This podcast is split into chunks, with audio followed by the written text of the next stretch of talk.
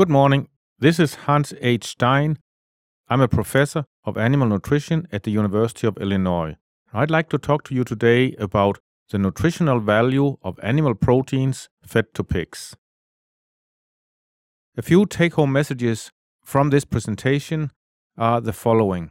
First, I want to talk a little bit about the ash concentration in animal proteins, and I hope to make the point that the ash concentration in animal proteins is important for determining the nutritional value. So, therefore, we need to focus on ash every time we talk about animal proteins.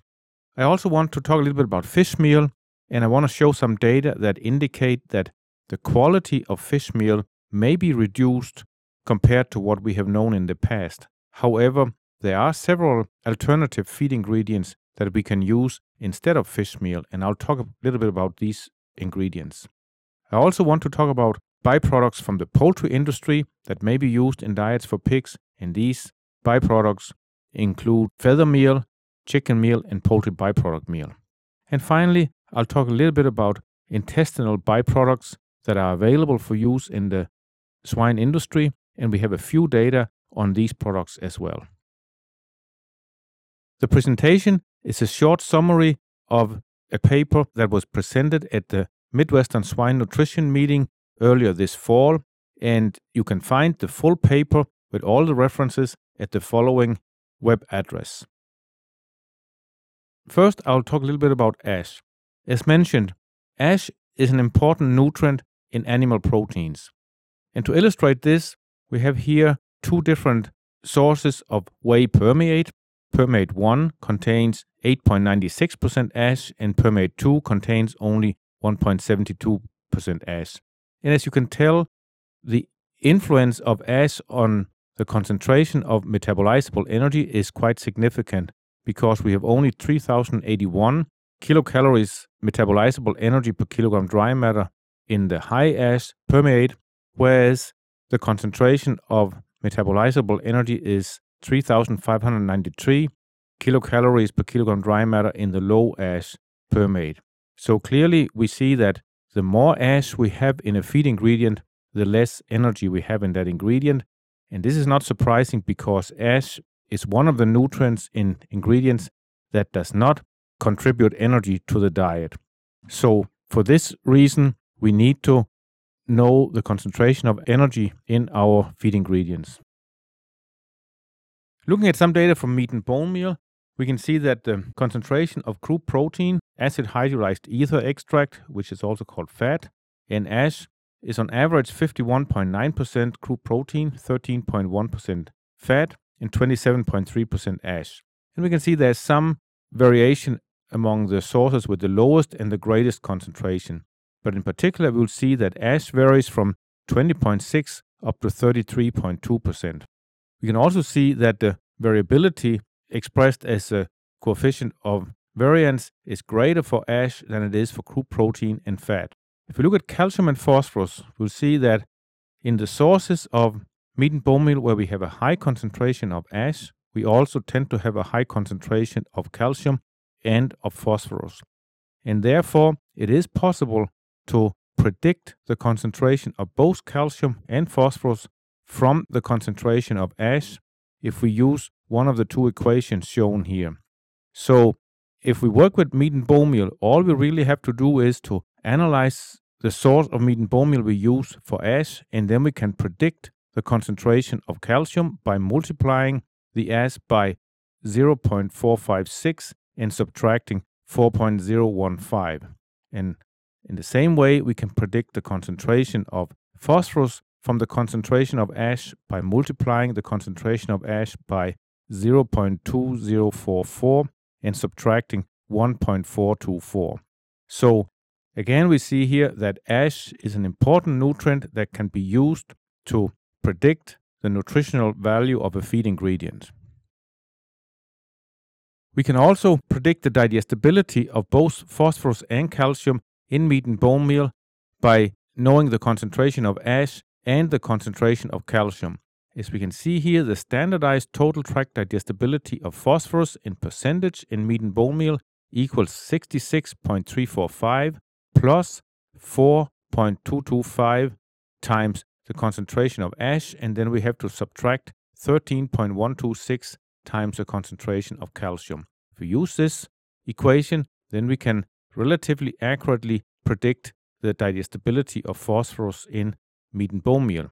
Likewise, we can also predict the apparent total tract digestibility of calcium in meat and bone meal by adding 67.316 to 3.833 times the concentration of ash and subtracting 12.398 times the concentration of calcium.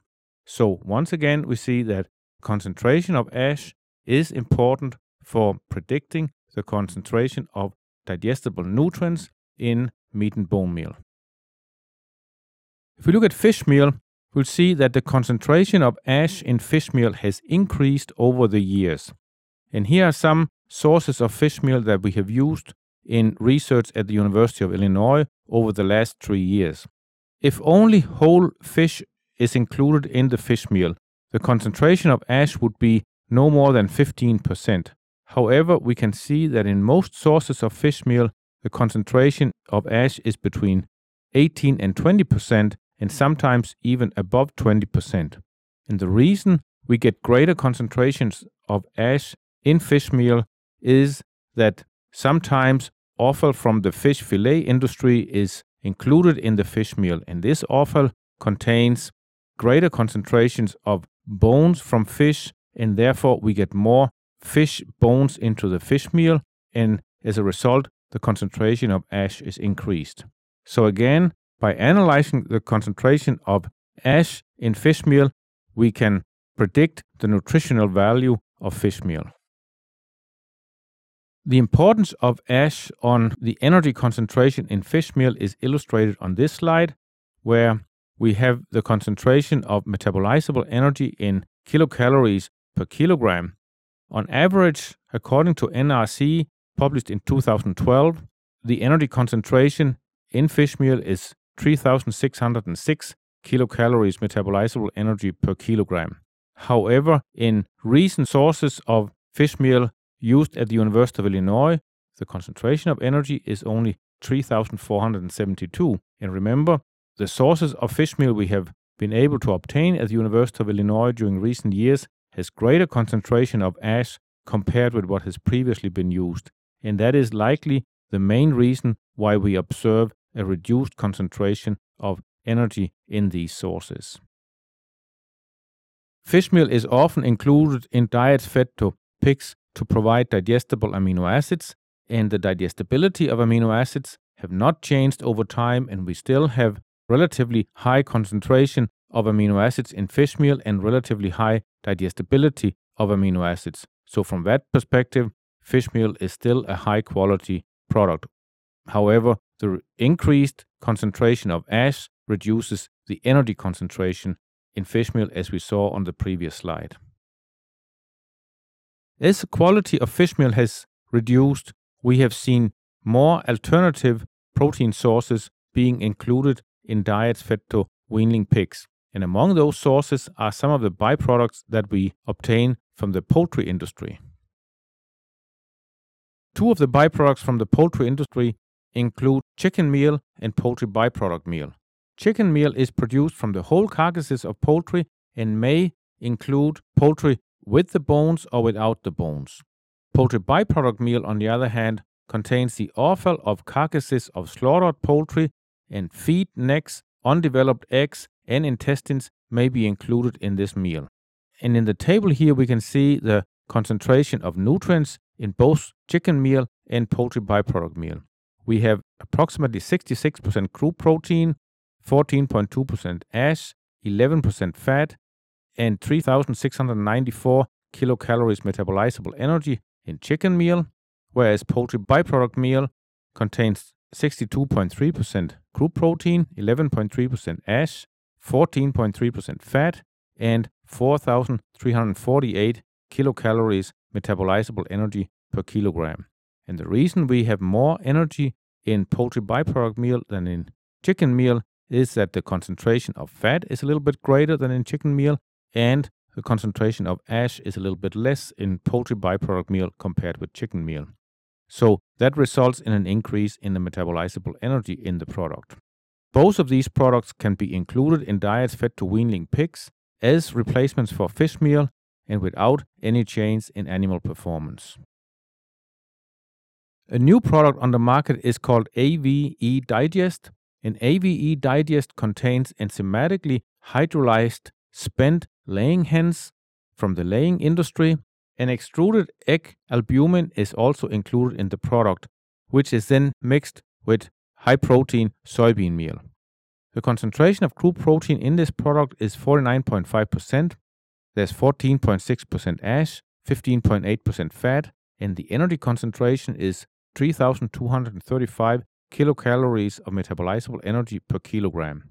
AVE Digest is relatively new in the marketplace, but is also used as a replacement for fish meal in diets fed to weaning pigs.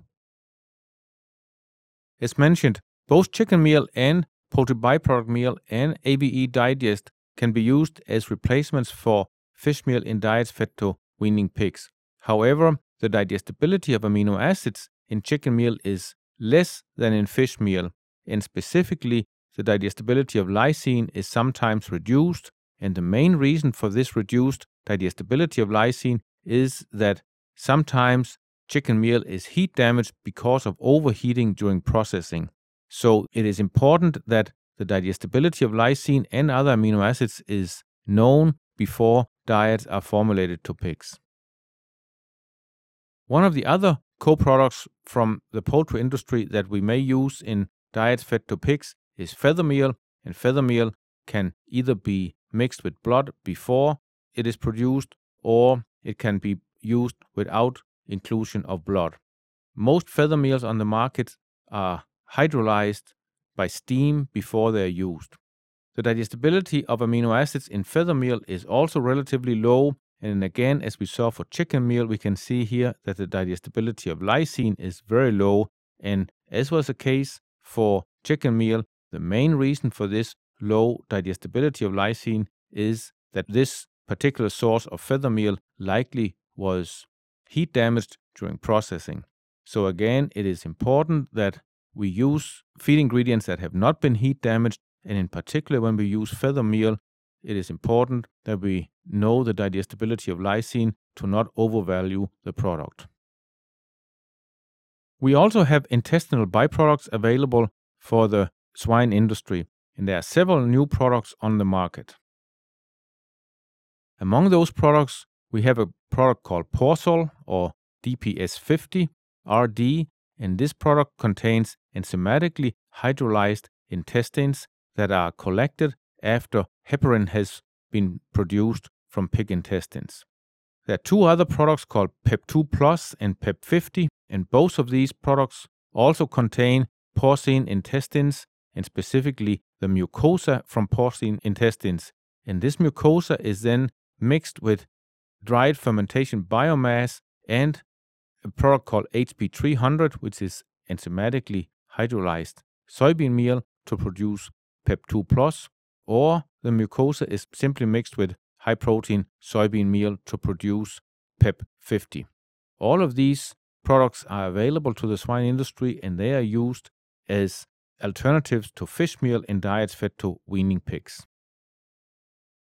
We don't have a lot of comparative data on these three products, but for Porsol, there has been several experiments published, and in a review a few years back, it was shown that in most experiments, results obtained for Porsol are close to what is being obtained for protein plasma in terms of improvements in average daily gain if this product is included in diets fed to weaning pigs. So, based on this review, it appears that Porsol is a very good feed ingredient for weaning pigs. The energy concentration in PEP2 Plus and PEP50 was recently determined, and we can see that both of these ingredients have a high concentration of metabolizable energy. PEP2 Plus contains 4,291 kilocalories per kilogram, and PEP50 contains 4,122 kilocalories per kilogram. So both of these ingredients have a relatively high concentration of energy, and that makes them attractive in diets fed to weaning pigs. So, to conclude on intestinal byproducts, it appears that these products are valuable ingredients in diets fed to weaning pigs. They may substitute fish meal and possibly blood products in the diets. One drawback of these products is that they don't smell very good.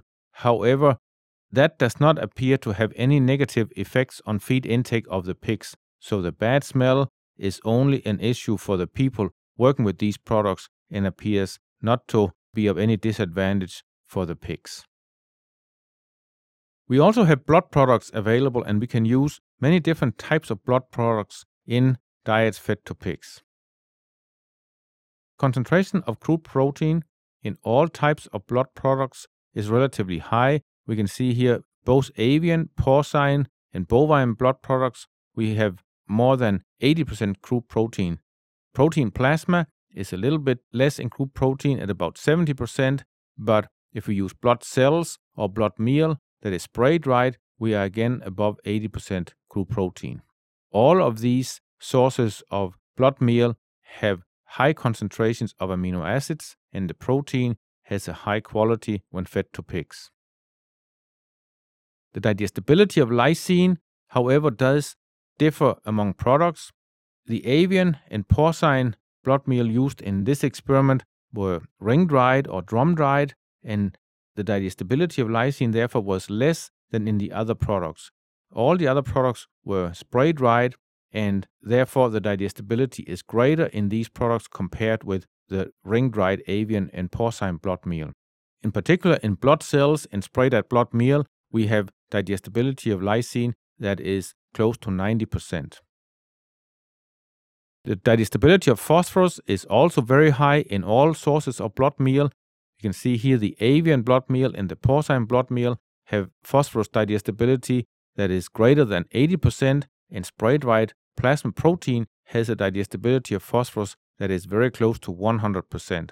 So, inclusion of blood meal or blood plasma or blood cells in diets fed to weaning pigs will increase the addition of digestible phosphorus, and we have very high digestibility of this phosphorus. So, with this, I'd like to thank you for your attention. I hope this brief overview over use of animal proteins in diets fed to pigs has been helpful. I do want to remind you that we have more information on animal proteins in the conference proceedings paper that is published on our website. We also have much information on other subjects on our website, and the address of the website is www.ansai.illinois.edu